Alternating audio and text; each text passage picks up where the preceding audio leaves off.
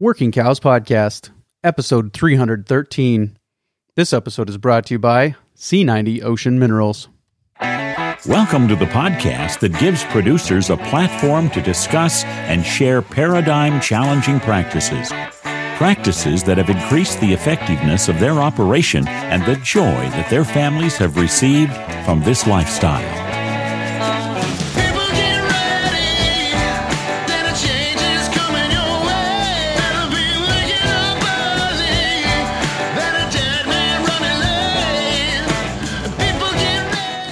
Howdy, everybody. This is Clay Conry, host of the Working Cows Podcast, recorded exclusively in the Sea ninety Ocean Minerals studios. And this episode is brought to you by Sea ninety Ocean Minerals. And very excited to have with me today Michael Sileck from Sea ninety Ocean Minerals. And he's going to uh, talk to us a little bit about uh, a new product that they've got going, or the relaunch of a product that they've got going on right now. So, Michael, uh, welcome to welcome back to the show.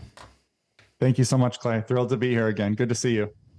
Good to, good to have you back. And I'm excited about uh, what you've got going on here with the Baja Gold, uh, the relaunch. The, I've got some Baja Gold at my house. So we've been using it uh, for uh, a while now and really enjoy the product. Uh, but tell me a little bit about what you guys are, are doing on the relaunch of this product.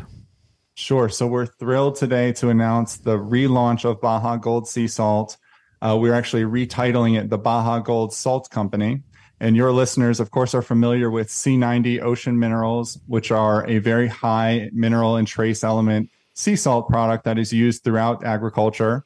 Um, Baja Gold Sea Salt was actually the brainchild of Robert Cain. Um, for several years ago, um, he said that he had had a lot of success with farmers bringing Sea ninety into the kitchen because of the great mineral and trace element benefits and the taste of it, um, but that they were looking for something a little bit more convenient than a fifty-pound bag of livestock salt. And so from that, Baja Gold Sea Salt was born.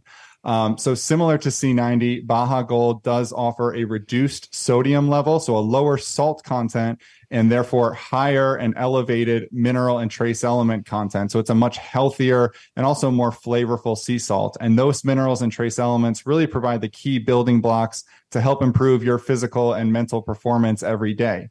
Um, so while Baja Gold does originate from the same water source as Sea ninety, and that's the Sea of Cortez, Um, and there's a wonderful episode on the history of Sea ninety and uh, the Sea of Cortez and Doctor Maynard Murray um, that I would recommend listeners take a listen to. Um, but the Baja Gold, while it's is sourced from the Sea of Cortez, it's handled and processed through human grade techniques and in F D A grade facilities. Um, so the first product, of course, as part of the relaunch is our mineral sea salt for the kitchen and for culinary use. Um, as I mentioned, we truly believe it's the world's healthiest and most flavorful sea salt, and we're excited to introduce new grain sizes, new packaging sizes, and even a convenient countertop grinder that you can use when preparing foods. Uh, we're also going to be expanding into several other products to help support your overall health, wellness, and performance. So first up, we have our new Liquid Ocean Minerals, which is a concentrated mineral and trace element solution product that's sometimes referred to as a Soleil water. Um, so that's going to help support your overall health and wellness and also support your hydration throughout the day. Next up, we have uh, something that's really exciting. It's our new Ocean Mineral Soak line. And so that's perfect for muscle rejuvenation and enhanced physical recovery. And then lastly, um, we have a new product that I'm personally the most excited about. That's our new sport line that we are calling Ocean Power. And so Ocean Power is going to provide all natural electrolytes for endurance, recovery, and hydration throughout your day. And of course, sport and performance doesn't have to mean marathons or football games or anything like that. Anytime that you're active and sweating out on the farm, uh, you'll benefit from putting those electrolytes back into your body. And so those all natural ocean-based electrolytes, all of the minerals and trace elements in nature's perfect balance uh, within that Ocean Power product line. Uh, so we're really excited about this. I'm really grateful for the opportunity to speak to everyone about it. Um, I feel that salt is more and more in the discussion, both with livestock health and also with human health. Um, More and more experts are beginning to speak to the role that salt plays in your body's performance, whether it's physical performance or mental performance. Um, and I think it's about time that we started revisiting things, uh, you know, related to the salt versus sugar discussion. And for many, many decades now, um, you know, people are just starting to challenge what used to be thought of as the medical uh, perception of these things. Um, and I'll just leave it as salt is very critical to your body's performance. You cannot uh, continue to live and thrive without salt. Um, and having a great salt like Baja Gold is even more critical to being at your best and performing your best every day. Um, and one of those nutritional experts that um, I was alluding to is Marisa Tolsma from Bumblebee Apothecary. And she's a certified GAPS coach, a nutritionist. She's a homesteader, an entrepreneur. Uh, she's a wellness provider for her entire family. Um, and I thought it would be really wonderful for her to share her expertise and her experiences with the Working Cows audience. Um, I've personally learned a lot about nutrition and overall and overall wellness from her, um, and I thought that would be really applicable to the listeners as well. So uh, with that, I'm going to turn it over to you and Marisa, and uh, look forward to listening to you to what you guys have to say. Very good, Michael. Thank you. Appreciate all that. I'm I'm also very excited about Ocean Power. Uh, I'm learning about it with everybody else, but uh, we have a uh, we don't have a day without highs in the mid to upper nineties in, in Western South Dakota for the rest of this this week and, and next week. So uh, it's looking like it's going to be a little bit of a hot spell, and we're, we're we're working on getting the brine water out to the to the yearlings. But I'd like to have some equivalent of that brine water for myself here in the next few few days. So I'm excited about that product. Absolutely. You hit the nail on the head. And, and uh, what we're really trying to do is go back to the original formulas for some of those um, uh, commercial sports drinks, uh, which originated, you know, hot days, a little bit of sea salt and a little bit of lemon in a, in a glass of water. Um, mm. So those are all natural electrolytes. We're trying to bring that back without all of the sugars and all the other added ingredients and flavorings and colorings and things of that nature. So uh, truly an all natural sport performance drink. Uh, just like you're providing that brine tank for your livestock. Yeah, here's a here's a useless fact for you. Gatorade, originally developed for the Florida Gators as a Gatorade. It was an aid for them. That's where that name came from, and it was uh, developed as a sports drink for them. So they play in some hot, humid environments down there, and uh, had some of those electrolytes, which uh, are compounds that come from the salt, as I understand it. So very, very, very cool. But Marisa, uh, thank you for joining me on the Working Cows podcast. Welcome. Thank you so much for having me. I'm so excited to be here. Yeah, I'm very excited to talk to you too. I um, these these conversations around wellness are very important. You know, we talk about managing land, animals, money, and people on the Working Cows podcast. Those are kind of the four pillars of our operations. Uh, and people management isn't just about how do we handle communication. It's also about how do we handle health and and how do we make sure that we're able to thrive in our in our operations uh, from a from a physical standpoint. So I'm excited to talk to you about some of that. Yes, yeah, for sure. And how uh, how did you get started with uh, Bumblebee Apothecary and some of your your background? What what was some of that uh, that got you started down this road? Yeah, it was really in big part my own um, health journey, and then as I Um, met my husband, and then we have um, four kids now too, just continuing on with that and learning more. Um, it started off by just actually a little Etsy shop where I made tallow balm and some soaps and things like that. And um, pretty soon I, I found out that I wanted to expand more and actually have a platform to talk about things and share about health and everything I'm really passionate about. And that's where the the blog, the website, and the YouTube channel was born. Sure. Yeah. And so do, what specifically prompted you to start the YouTube channel? Was there uh, something that drew you to that platform specifically, or were, the, were there, uh, was there a reason to, to go there specifically? Right. Um, I just had doing some research and listening and watching to other people who had YouTube channels. I really loved the combination of being able to create content around what I was passionate about and um, what I liked and wanted to share with the world, and then also that it can be actually a business and can be a, a good source of income when you use the right strategies. Yeah, for sure. And I think one of the one of the cool things about online content creation is kind of the de facto community that forms around the content that you're creating. Have you seen that? For sure, yes. And that is one of my favorite things about it too, is the people who come to watch and read the content do end up just making this wonderful community around it. So like-minded people that share the same thoughts and have been through similar journeys and things like that. It's amazing to see that. It's definitely one of my favorite parts. Yeah. Uh, how has Bumblebee Apothecary evolved and changed over the years? Um, I would say the biggest um, change is probably just, like I said, switching from selling a few little products on Etsy to what I do on YouTube. And that, I guess the YouTube was a bit of an, a journey as well, because I started off not really knowing for sure what type of videos I was going to do. It's um, centering around my products that I like to make, sharing the recipes, showing people how to make them themselves, and then testing out some other things. Like I mentioned the GAPS diet and health and things like that, and people loved that. They wanted more of that. And so I've made that a big part of my um, content, the food, cooking, GAPS in general, GAPS diet type of content. Did your uh, health journey start with the GAPS diet, or was that something that you found later on? Um, it, I would say it did. I struggled with different chronic health issues, I would say, looking back, probably from childhood, and it got worse in my late teens, early twenties. And my early twenties is when I came to the GAPS diet, and I had tried many different things up to that point that didn't help, and GAPS was amazing. It, it was exactly what I needed. And so I would say that my journey of actually improving my health started with GAPS for sure. Yeah. What's, what have been some of the, you know, key milestones or successes that you've experienced in content creation, specifically YouTube and the blog? Right. Um, I would say that, I mean, It's, it might sound kind of funny, but I did have in the beginning a goal to make it into a business. So being able to make an income from it was is a big one that I've been able to do.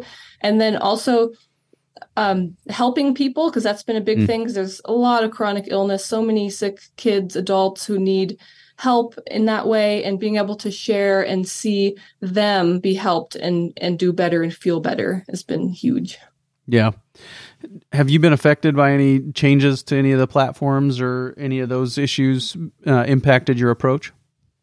Not really. There was a, a little thing that happened a few years back where YouTube, I think there was a, a discussion about um, whether or not content was meant for kids or not. And that kind of mm. caused a little scare for a little bit, but it ended up not being a big deal, thankfully, and nothing really affected me or needed to be changed. And so, yeah, that nothing else has really come up. Sure. As YouTube has uh, jumped into the podcasting side of things here recently, I've gone back and uploaded my entire back catalog to YouTube and uh, put it in a podcast playlist, so it'll show up in YouTube Music and all that.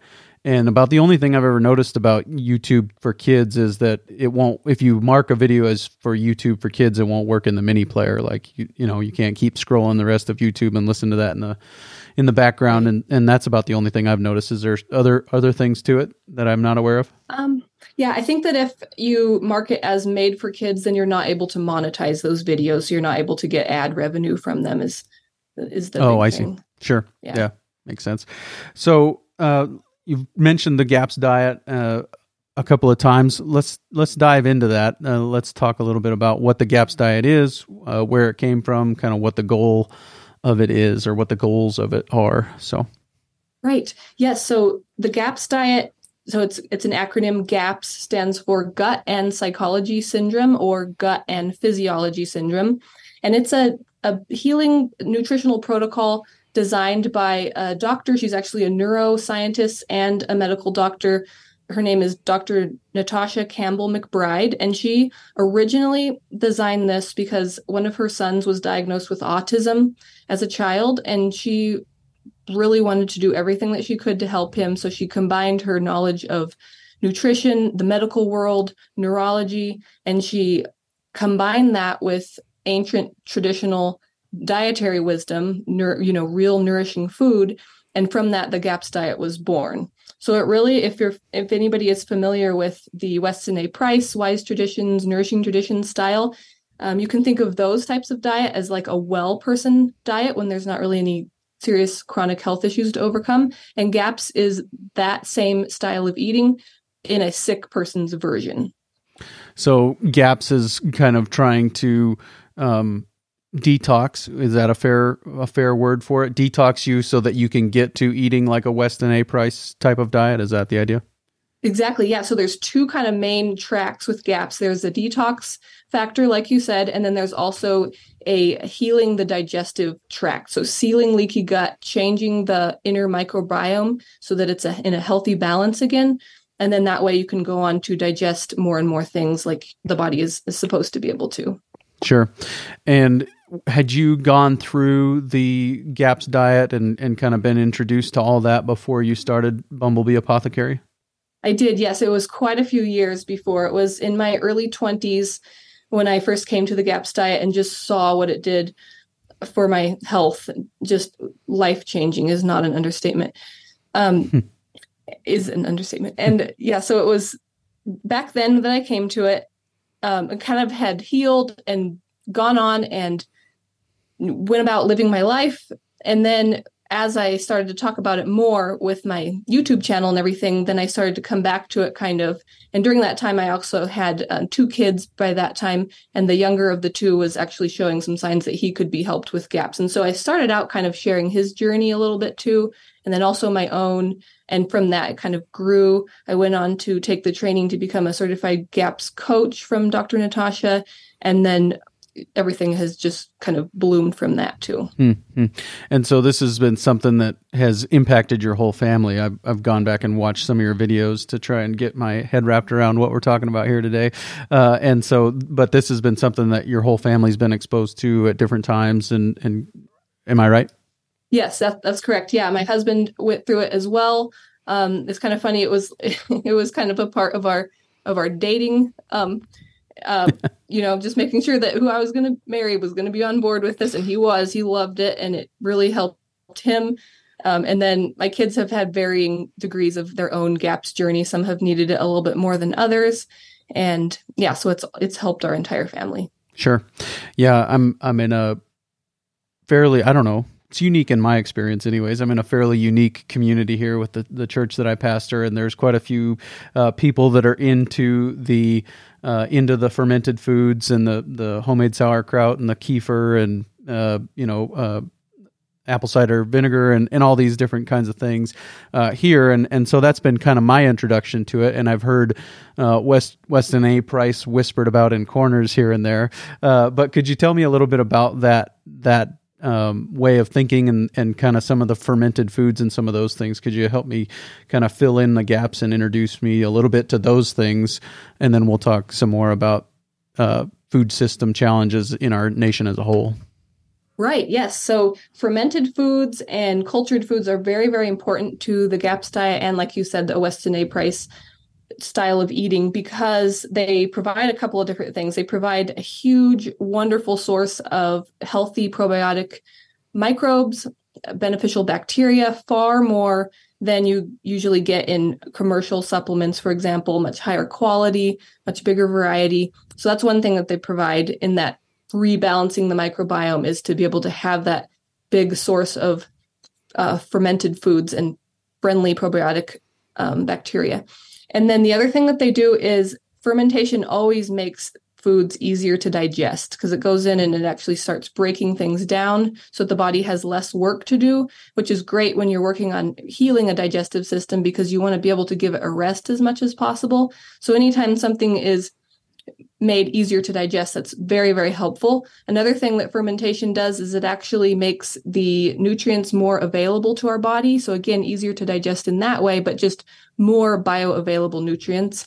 And it also actually creates more of its own nutrients a lot of the time too. Like for example, sauerkraut is one of the best sources of vitamin C. It's mm. huge. The levels in there are just astronomical, and it's also a, a very, very bioavailable form of vitamin C. So that's just an example. Yeah. I don't know if I'm about to commit a Weston A. Price sin here, but I, it's my opinion that, that hot dogs or, or sauerkraut should, or, uh, or bratwurst, there should be at least equal parts uh, meat and sauerkraut there, if not more sauerkraut than meat, because right. that's what makes those things worth eating, in my opinion. For sure. Yeah. And it's so interesting because traditionally people knew, like years past, people knew to combine certain types of food mm. because not only do they taste amazing, and that's kind of what we've taken in the modern world is like, oh, these two things taste good and that's where it ends. But mm. really there's more to it. Traditionally, people knew to pair things like that. So the fermented cabbage with some type of a cured meat or something, because the fermented cabbage actually um, enhances your digestion, helps your body digest that meat better. So you get more from the food that way.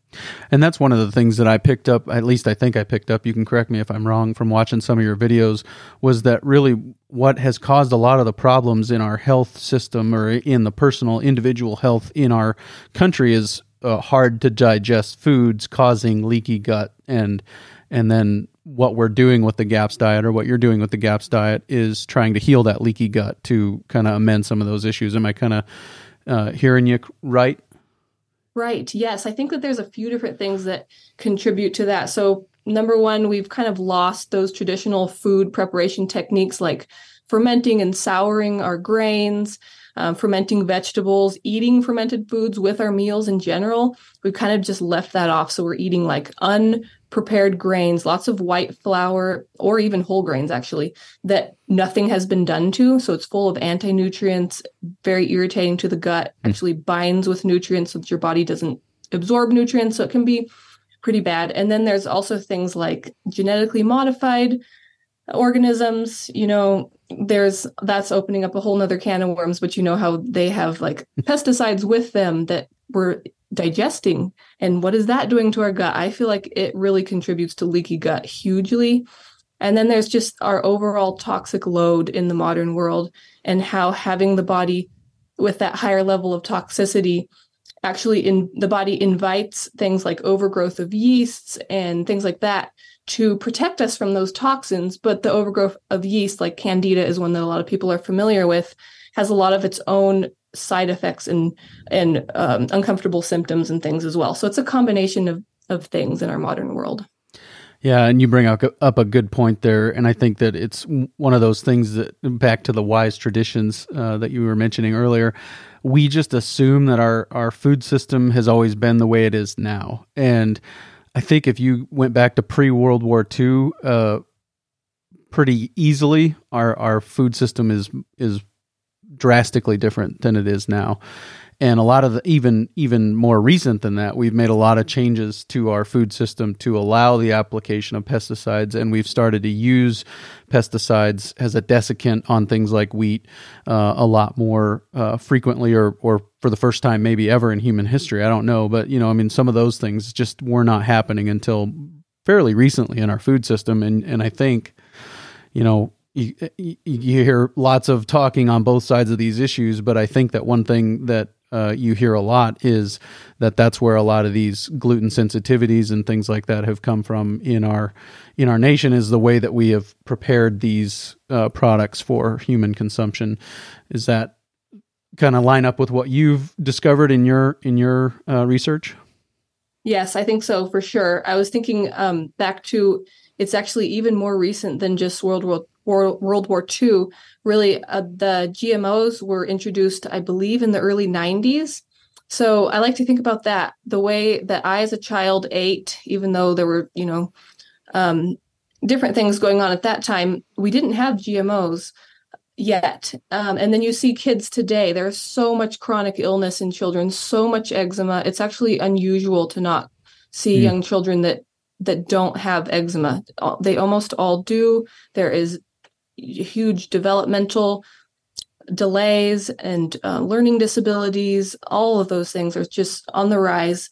And and I can't help but just see that connection between all of these changes that we've made in our food, even though it's, it's like you said, easy to think, oh, it's it's not really that different. But when you stop and look at how things are being grown, how depleted the soil is, all of the pesticides that we're using and the odd technologies that are being used, it's it's very different. And it's no mystery why people are as sick as they are today. Right. Yep. Um, are there some other challenges, or are those the main challenges that you think of when you think about the macro level uh, food system picture that we're looking at in our country? Um, I think those are, are kind of the big ones. I mean, I did mention toxicity. Having a high level of toxicity in your body contributes to a lot of things. Like I said, the overgrowth of pathogens, And then it also contributes to deficiencies. So like mineral deficiencies, vitamin deficiencies, and things like that. And so, yeah, I think it's that combination of food not being the same and a huge toxic load. Um, going back to like the gluten sensitivity is a good example of how food has changed. So I don't believe that people are actually designed to just digest modern wheat as it is, um, because it's been hybridized. So it's very different from traditional types of wheat. And then also when you pair that with um, eating it when nothing has been done to it, no souring or soaking or sprouting or anything like that, then it's no surprise that people are having all these gluten sensitivity issues, and you see all of the marketing for gluten-free products. And really, I think if we can apply some of those traditional principles of sealing the gut with our meat stock and, and broth like that, getting the fermented foods back in there, and then just properly preparing things, then people people do so much better. And I see that happen all the time. Yeah, I'm going to confess my ignorance here, but is there is is souring of the grain, is that like sourdough, or is there something more to it, or or uh, is that talking about something different altogether? No, yeah, that is the same thing. So there's a few different ways that you can properly prepare grains, and that's the one that people are most familiar with, is making sourdough bread, where you have a sourdough starter that is a symbiotic kind of colony of beneficial bacteria and yeast that live in some flour and water, and you use that to Um, feed your your dough that you're going to make your bread with. It has natural leavening properties, wonderful taste, and then it does that action of where it breaks down those anti-nutrients and makes everything easier to, to digest and unlocks those nutrients as well. There's other things that you can do too, like just soaking. So soaking with whey and water is something that you can do for like breakfast cereals or oatmeal, something like that. And um, those are kind of the main ones. Uh, sprouting can also be helpful too. I always like to pair that with also souring or soaking as well, though. Hmm. So the, the SCOBY, symbiotic colony of bacteria and yeast, that's also the active in what makes kombucha, right? I mean, that's how the kombucha is made as well? That's right. Yes. Yeah, so very similar thing. Yeah. Just bacteria and yeast living together, just in another form. And then there's also kefir grains, if you're familiar with mm-hmm. cultured dairy. They're a similar thing, just a little happy colony of beneficial bacteria and yeast that can culture milk for you. Yep. We've done all that. uh, nice. We've done the, we've done the kombucha. We've done the, we do, I shouldn't say we've done, we do the kombucha. We do the, the kefir. We do uh, the sourdough. So, uh, and, and probably... We're on the, we enjoy this train more than we are, let's be strategic about, you know, sealing up our gut and, and those kinds of things. So I'm, I'm looking, like I said, I'm looking forward to this conversation. It's something that is going to be helpful for, for my family as well. So what are some of the key recommendations and approaches uh, that you share with your followers? I mean, we've talked about some of those, but are, are, would there be some expansion on those that you would get to for, for more detail? Yeah. So um, a lot of what I share is the practical how-to things. So recipes, how do you prepare this? And then videos on the GAPS protocol itself, like navigating those um, GAPS intro stages. If you're familiar with the GAPS diet, there's like the full GAPS diet, or there's the introduction diet that has stages that work you through. So there's a lot of questions and that people have about how to navigate that. So I, I cover that some in on YouTube. I also offer more of that with GAPS coaching that people can work with me through. And then I also talk a lot about, there's a lot of other things that come into play. There's some supplementation, some things that are helpful to do in combination with just food, um, like making sure that you're having high quality salt is another one. Like um, we're talking about Baja Gold Salt. That's actually my favorite of all the mineral salts that are out there. There are two that are good as far as high mineral content, but Baja Gold is my favorite for two reasons. It's high, very high in magnesium, and then also I love the flavor of it the best too. So making sure that you have your key areas in the diet covered, like making sure that you have a good salt like that so that you're getting those minerals and your body has them for its healing journey. And then also focusing on um, other things that people can, it can be easy to forget, but there's such important parts of the protocol, like including organ meats, egg yolks, the fermented foods like we talked about, and then enough of the meat stock, which is short cooked meat broth that really works to seal leaky gut. So mm. I talk about those. And then there's other parts with it too, like um, the emotional part of healing and things that people don't expect to be dealing with, mm. dealing with family members and friends who don't understand this way that you're eating. There's, there's so much that we talk about just to help with this type of lifestyle. Right. Some of the things that I really appreciated, first of all, uh, was the introduction diet, that there's an introduction phase to this where we're trying to really get that gut sealed up first before we move on to uh, the the GAPS diet kind of as a way of life. Is that is that how you approach it? Yeah, it's pretty individual, and um, if possible, it's ideal if people can start with intro. Intro is the most deeply healing part of the GAPS diet. It's very deeply detoxing as well, and not everybody is ready for that.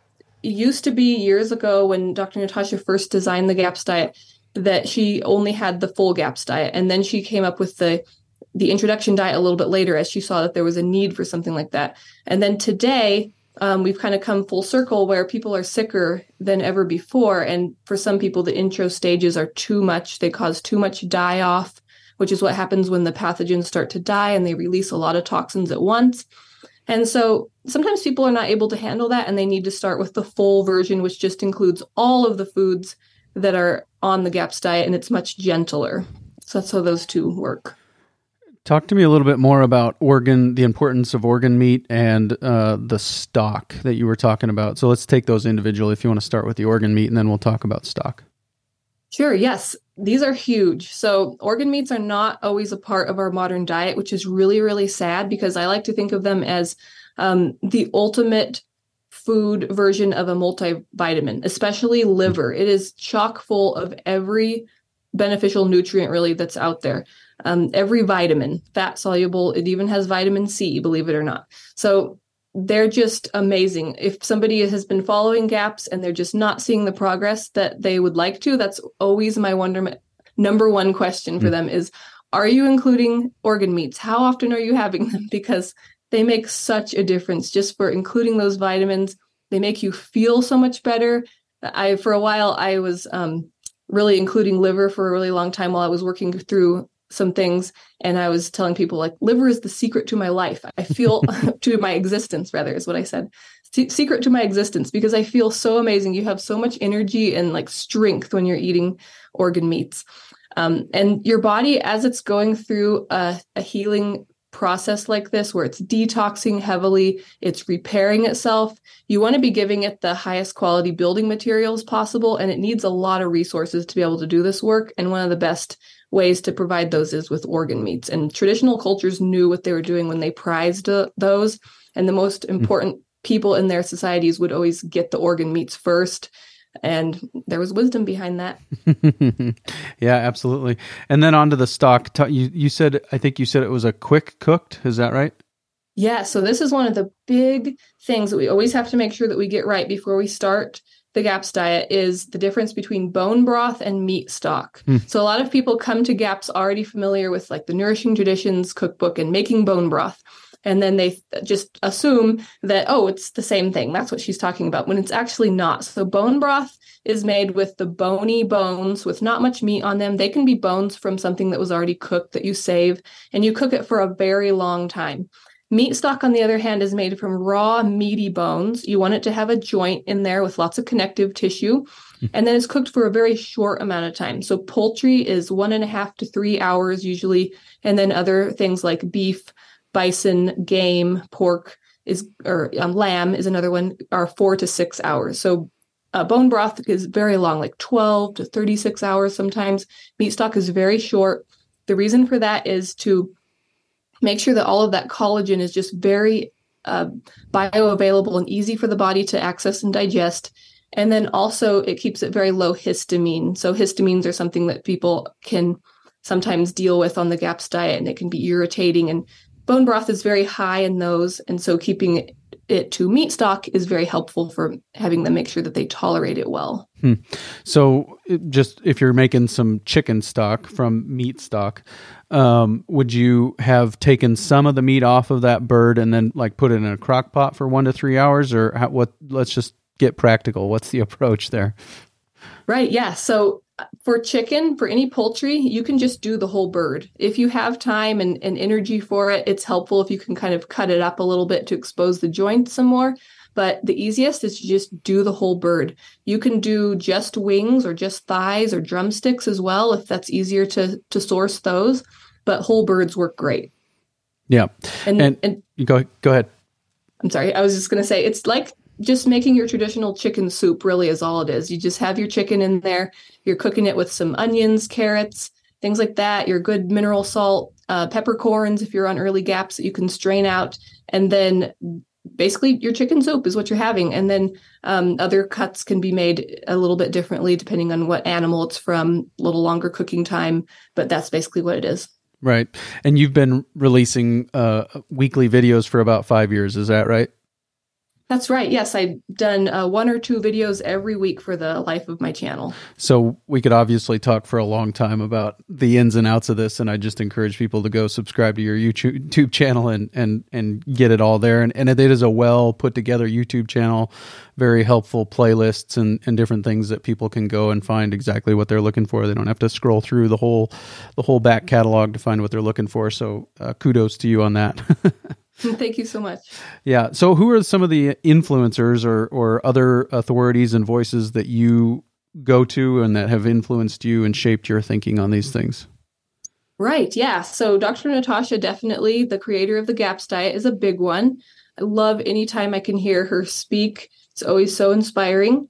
Um, other ones are Sally Fallon, Sally Fallon Morrell of the Weston A. Price Foundation. Um, she's fantastic, and her books are as well. Also, one of my sort of heroes, actually two of them, two other heroes that I have are Joel Salatin for his style of farming and how he has done so much to share that with other people and really break it down and teach it, make it accessible. And then Doctor Tom Cowan also for his like new, fresh perspective on the medical world, the health world, and the things that we're dealing with, and how he really goes and looks at what is the science actually saying, what is the research saying, not just what people have taken and sort of ran with for whatever reason, but what is really happening. Mm. Yeah. Yeah. Very good. I appreciate that. That's a helpful list for people to go and do some of their own research for sure. Uh, and this, this uh, hits home for me as a, a father of four children, uh, and my wife and I are raising them together. Uh, what are some of the challenges with providing nutrient-rich foods and diets for a household who might have different needs or tastes? Yes, this is a really good question. I talk a lot about kids and real food on my channel because it's people have a lot of questions around this. Um, Some of the things that can help are your attitude towards the food yourself. So showing that you enjoy the process, it's important to you how it's sourced, um, that you love cooking, that cooking is like an activity that brings family together. You love eating together, being adventuresome in trying new things. There's not like good or bad tastes, but a lot of variety of food that we can explore. I love talking to my kids a lot about the different things that food does for your body and how choices are powerful when it comes to our personal health, and how, you know, I'm really trying to help them learn to advocate for themselves and make good choices rather than just being like, nope, you can't have that. You can have this, or, you know, things like that, controlling it, rather teaching them t- why it's good to make these good choices. Um, there's also practical things like sourcing food, buying meat in bulk, so buying directly from farms, getting whole or half of animals. It saves money when it comes to budgeting when you have a family that you need to feed. It also, I love doing this too, because when you buy a whole or a half of an animal, you get all of the cuts as well. So you're actually sort of forced to use those things like the bones and the organs and everything like that, that you wouldn't necessarily think of going out and buying, but when you buy a whole or a half, you get all that. And so your kids get exposed to it that way. You just work it into your routine of meals. Um, yeah. So those, those are some big ones that we, that we talk about. Yeah, for sure. And I think that, um, you know, uh, one of the things that you're, when you're talking about buying, uh, wholes or halves or whatever of, of a critter, is that you can request the organ meats too then, right? You can also get those things thrown in there, uh, especially if you're taking the half and somebody else probably isn't taking the, the organ meats from that half. So you, you, uh, because we've forgotten these things that we did know traditionally, uh, a lot of those things are forgotten and left left at the butcher shop for them to deal with, uh, and and they're available for you. Is that true yeah. in your experience? Yes, it is, and that's another tip that I like to share, that a lot of people don't know what their they're leaving behind with the bones and the organ meats. And so you can ask, make sure that you ask for that when you're getting yours. And then also ask, is there extra left over? Same thing goes for fat. If you want to render that and make your own tallow, which is amazing, or lard, just ask for it. Usually people, although I have noticed a trend shifting where people are starting to, especially for the fat, they're people in general are, general are starting to ask for that a bit more, but still there's a lot of people who don't know yet. And so you can oftentimes ask for extra, sometimes even for free. Yeah, for sure. And my, my son has gotten into making his own buckskin and, and those kinds of things and, and processing his own hides. And so we've even last the last couple that we've had uh, processed, we've actually asked for them to put the hides out back and we go back and pick them up. And so, uh, yeah, those those things, you know, they're all, the whole critter is useful. They used to use the whole critter. We could we should probably start to get back to knowing how to make use of the whole critter. It wouldn't be a bad idea, I don't think. So. Let's te- keep on that that uh, vein of, of nutrition and children. Um, you know, h- talk about how nutrition is a key opportunity for taking back control for your family and guiding your children and family in the ways that you prefer and not just following the norm. Right. Yes. That's a big, a really big one. Um, I like to talk about with my family that really, the number one thing that we have control over that impacts our health is what we're eating every day. So that's just, that's huge. And it can come into whatever challenges we might be dealing with, skin issues, developmental things, anything like that. Food is the number one tool that we have to be able to help our bodies get past that. And so I like to talk about that a lot with them.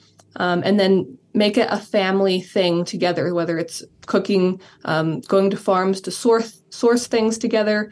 Um, even as we're branching out more into growing your own food, we've been raising meat chickens for a while, and we're currently trying to source or trying to find a property and want to raise more animals. So just giving kids that connection with where their food comes from and all of that, I think, is powerful. I think it really just helps them for the rest of their life be able to have that good foundation and to have the tools to draw on later when they want to be able to impact their health in the right way. Yeah, I'm a huge fan as well of Joel Salatin, and I really like what he talks about with stacking fiefdoms, that you don't have to have the land necessarily to get started in ranching. If you could find somebody else who's already doing the things that you like, and then say, hey, could I run some meat chickens behind your cows or or whatever, go out. And so if there's any, any, uh, Colorado agriculture people listening and they're they're looking for somebody that would come out and run some meat chickens behind their cows, you can get a hold of Marisa. For sure. That's right. And it's funny that you said that, because right now we're in a neighborhood. It's like a quarter acre lot. So it's a good size. We do what we can with, with our laying hens at our house. But to raise meat chickens, we actually use some land south of us a little ways and make it work. If if you want it, you'll you'll make it happen. Yeah, for sure. For sure. Uh, one of the things that I appreciated that I picked up from one of your videos was that you said uh, after you've been through the introduction and you've been on GAPS diet for a while, that you try to stick to about twenty percent, uh, or at least, uh, uh, you know, not not more than uh, twenty percent of your diet is from things that aren't necessarily GAPS diet approved, if I understood you correctly. So on a given week, eighty to ninety percent of what you're taking in fits into the GAPS diet. But if you end up at somebody's house and you're and you're you know, they're, they're not serving a GAPS approved meal, you can still eat that because it's not exceeding that ten to twenty percent. Is that still holding true? Yes, for sure. And this is something else, another thing that we talk about a lot too, because it's very, very practical. It impacts relationships and different things. So yes, for our family, we, like I said, we've been on different journeys, each person, where sometimes it is necessary to be strict if you're working through something, and sometimes you just are going to bring your own food to somebody's house or to a restaurant or something like that. And that's just the way it is. You do what you have to do and it's worth it. But the goal of GAPS is always that it's a temporary healing diet and that we want to be able to come off of it and eat the full Weston A. Price style diet that includes the properly prepared grains and the starches and things that are not on GAPS. And then beyond that, of course, we're living in our modern world. We have friends who, you know, eat differently or, or different things like that.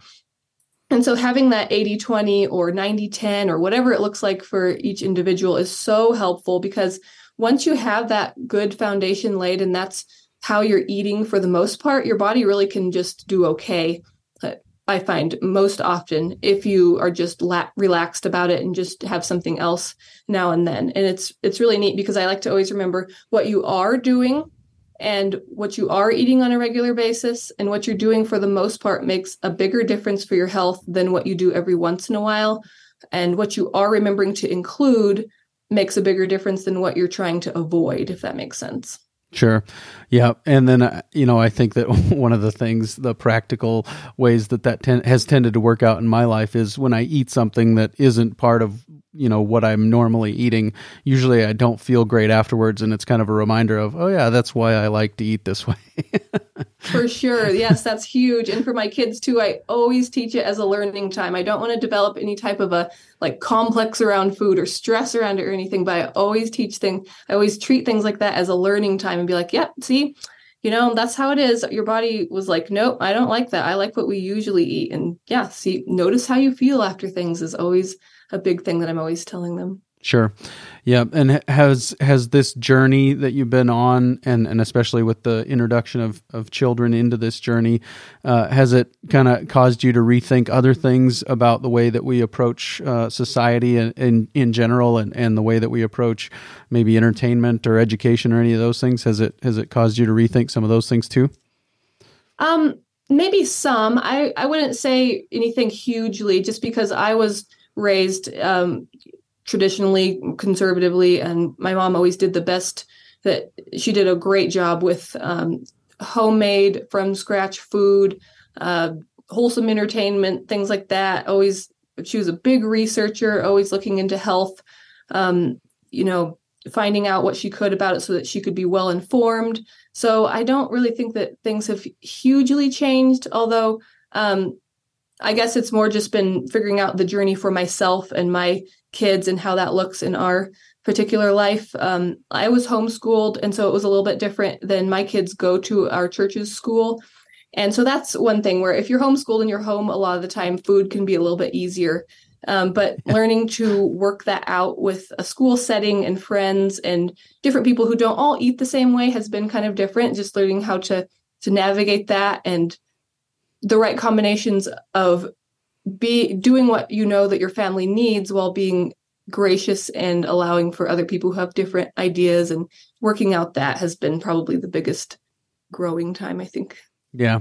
You mentioned kind of the importance and, and, and why you appreciate uh, Baja Gold uh, and some of those things. Can you talk about the importance of minerals? I mean, you, you talked about the fact that it's high in magnesium and some other things that really draw you to it, but can you talk about the importance of minerals in all of this that we've been talking about, this uh, approach to, to food?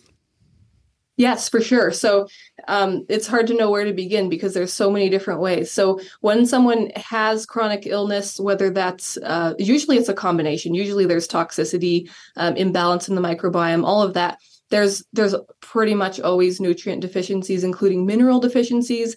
And that can come about because when there's a toxic load, the body uses up a lot of minerals just dealing with that toxicity. And so it becomes there becomes a great need for a good intake of high quality minerals. Also, minerals are very helpful uh, in so many different ways. They're helpful for relieving the die-off symptoms as you're working through pathogens dying and toxins releasing, and the body working that out takes a lot of minerals. Um, magnesium is a big one, which is one of the reasons why I love Baja Gold, because it's so high in magnesium. Uh, it's also very helpful. Minerals are calming to the nervous system. A lot of people who come to GAPS with more neurological or psychological concerns really need that to be able to sleep, to be able to relieve anxiety and feel calm and things like that. Um, so, yeah. And then the enjoyment factor of food tasting good is so huge. Um, and then also the detox. This kind of ties into what I was saying before, the detox part of GAPS.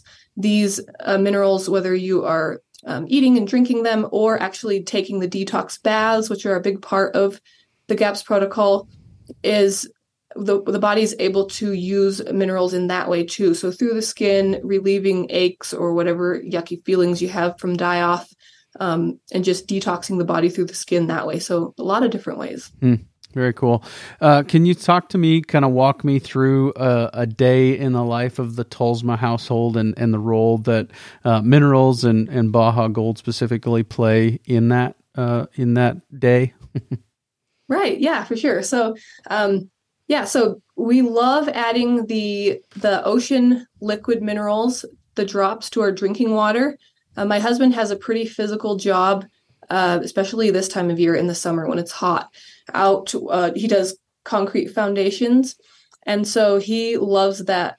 Um, he was really excited when that was released because we had been using some other liquid trace minerals before, and he he could feel the difference immediately when he started using the liquid ocean minerals instead of the other one. And so we love those. I, I have them in my water continually. I prefer how water tastes with them in there, and I just know that they make me feel better. Um, and then I'll give them now and then to my kids. They're very in tune with their bodies, so they know when they need extra minerals in water or not. So I'll give them to them off and on. Um, and then throughout the day, cooking our meals, we always have the Baja Gold sea salt there next to the stove. We also have the grinder on the table so that people can add more. So breakfast, um, lunch, dinner, and then we use um, some of the other products too. So we have chickens, and we've been giving them some in their water. We've also been doing the, the livestock minerals, sprinkling it for them to kind of peck at. And then we've been also using some of the the um, gardening products as well. So using that to fertilize plants, and really been liking those. And then there's also the um, ocean mineral soak. So it's the combination of Baja Gold sea salt with Epsom salts. And like I was talking about before, detox baths are a big part of GAPS. They're something that we just continue all the time, just because, for one thing, kids need baths all the time anyway, so it's easy to do, but they're helpful for keeping their minerals up, for um, just having that gentle ongoing detox all the time. So the detox baths with the um, Baja Gold salt and the Epsom salt combination is something that we like to use a lot in the evenings as well. Yeah, I really appreciate uh, just the, the trajectory of C ninety, uh, even since I've started a relationship with them. But the the release of the grower series that you mentioned for the uh, for the uh, garden and, and some of those things, making it just easier for the home user, uh, has been a pretty pretty cool thing. I really really appreciate that. So thanks thanks for sharing that. Um, What other areas are you involved in that tie back to Bumblebee Apothecary's broader mission? What are some of the other things that you are doing uh, outside of the GAPS diet and outside of, uh, of some of the things that we've been talking about? Yes. Yeah. So I have um, meal plans that I have designed that I offer. There's a, a non, I have GAPS one as well, GAPS ones as well. And then I also have a non-GAPS one. And then I have um, some just general food recipes, um, D I Y skincare recipes, sort of day in the life, what we're eating in a day or week. I have um, more just like vlog style, what we're doing today type of content. And then I'm also working on something that I'm really excited about that's not released yet, but early September, I'm releasing some programs that walk people through the process that I did to build my blog and YouTube channel, and then also have an Etsy shop. And so anybody who's interested to follow my same process and do that as well will be able to get these and and do that if they're interested. Sure. Do you do any kind of individual consulting or courses that people can take? I do have GAPS coaching uh, a few different ways. I have a membership, and then I also have a coaching package that includes all of my coaching materials. It has cooking videos, informational videos, lots of written material, printables, resources, and then also uh, daily support from me. Sure. Yeah. So any, anything else that we should uh, touch on here uh, before, as we point towards wrapping up? Um, I can't think of anything else big. I, I'm just, I'm Bumblebee Apothecary on YouTube. bumblebee apothecary dot com is my website. And then I'm on Instagram, Facebook, and everything. I've tried to lay it out to be very easy to find all my resources there. So love to see anybody new come along. So that's where people can go to get in touch with you for, for coaching or any of the other things you've talked about, kind of. And all those links will be in the show notes page for today, working cows dot net slash three hundred thirteen. Michael, you got anything to, anything to add here? Just want to say thank you so much for the time. Marisa, thank you so much for sharing. Uh, I learned a ton. I was taking notes this entire time, and uh, really appreciate uh, you know all the guidance you provide, because as you mentioned, nutrition is such a key part of health, and, and health is the reason what we're doing all this. So um, thank you all so much. Um, if you have any questions about C ninety or Baja Gold, um, you can visit our website, C ninety dot com or Baja Gold Salt Co dot com. Uh, the episode that I referen- referenced earlier was episode two sixty-one. Uh, our founder, Robert Cain, walks through his relationship with Doctor Maynard Murray and the discovery of ocean minerals and uh, subsequently Baja Gold Sea Salt. So please take a listen to that one. Um, and uh, if there's any questions at all, just reach out to our team. We really encourage more research into the role of salt. Um, Doctor Eric Berg shares a lot about the role of sea salt. Um, There's an interesting uh, exploration by a gentleman named Darko Velchak and Ian Clark around the role of salt and hydration. Um, Doctor Andrew Huberman, um, a lot of people are talking about salt. So we really encourage people to, to do their research. As Marisa mentioned, uh, there's a, a, a small number of really, really high quality sea salts, whether or not it's Baja Gold or another one. We really recommend it for your overall health and wellness. And uh, just really appreciate everyone's time today. Yeah, they're very, very good. Thank you so much. I appreciate it as well. And, and we'll have links to Eric Berg's video in the show notes page for today as well, as well as episode two sixty-one, where we talked to uh, Doctor Robert Cain as well. And so we'll have links to all that. You can find it in the show notes page for today, workingcows.net slash 313. Uh, Michael and Marisa, thank you for your time today. Thank you so much for having me. Thanks, Clay. And if you got a few minutes, uh, I'd like to capture some bonus content. But first, I'm going to talk to the people for a, just a, a minute uh, about the uh, about the next episode that we're going to release. And then I'd like to talk to you a little bit about food labels uh, because I found I saw my first regenerative food label the other day. So I want to talk a little bit about what you think about food labels if you got some time. Uh, so, but uh, for the next episode, episode three fourteen of the Working Cows podcast, we're going to be talking to Mark Firth from Arrowquip Corporation, and they are makers of all kinds of different livestock handling equipment.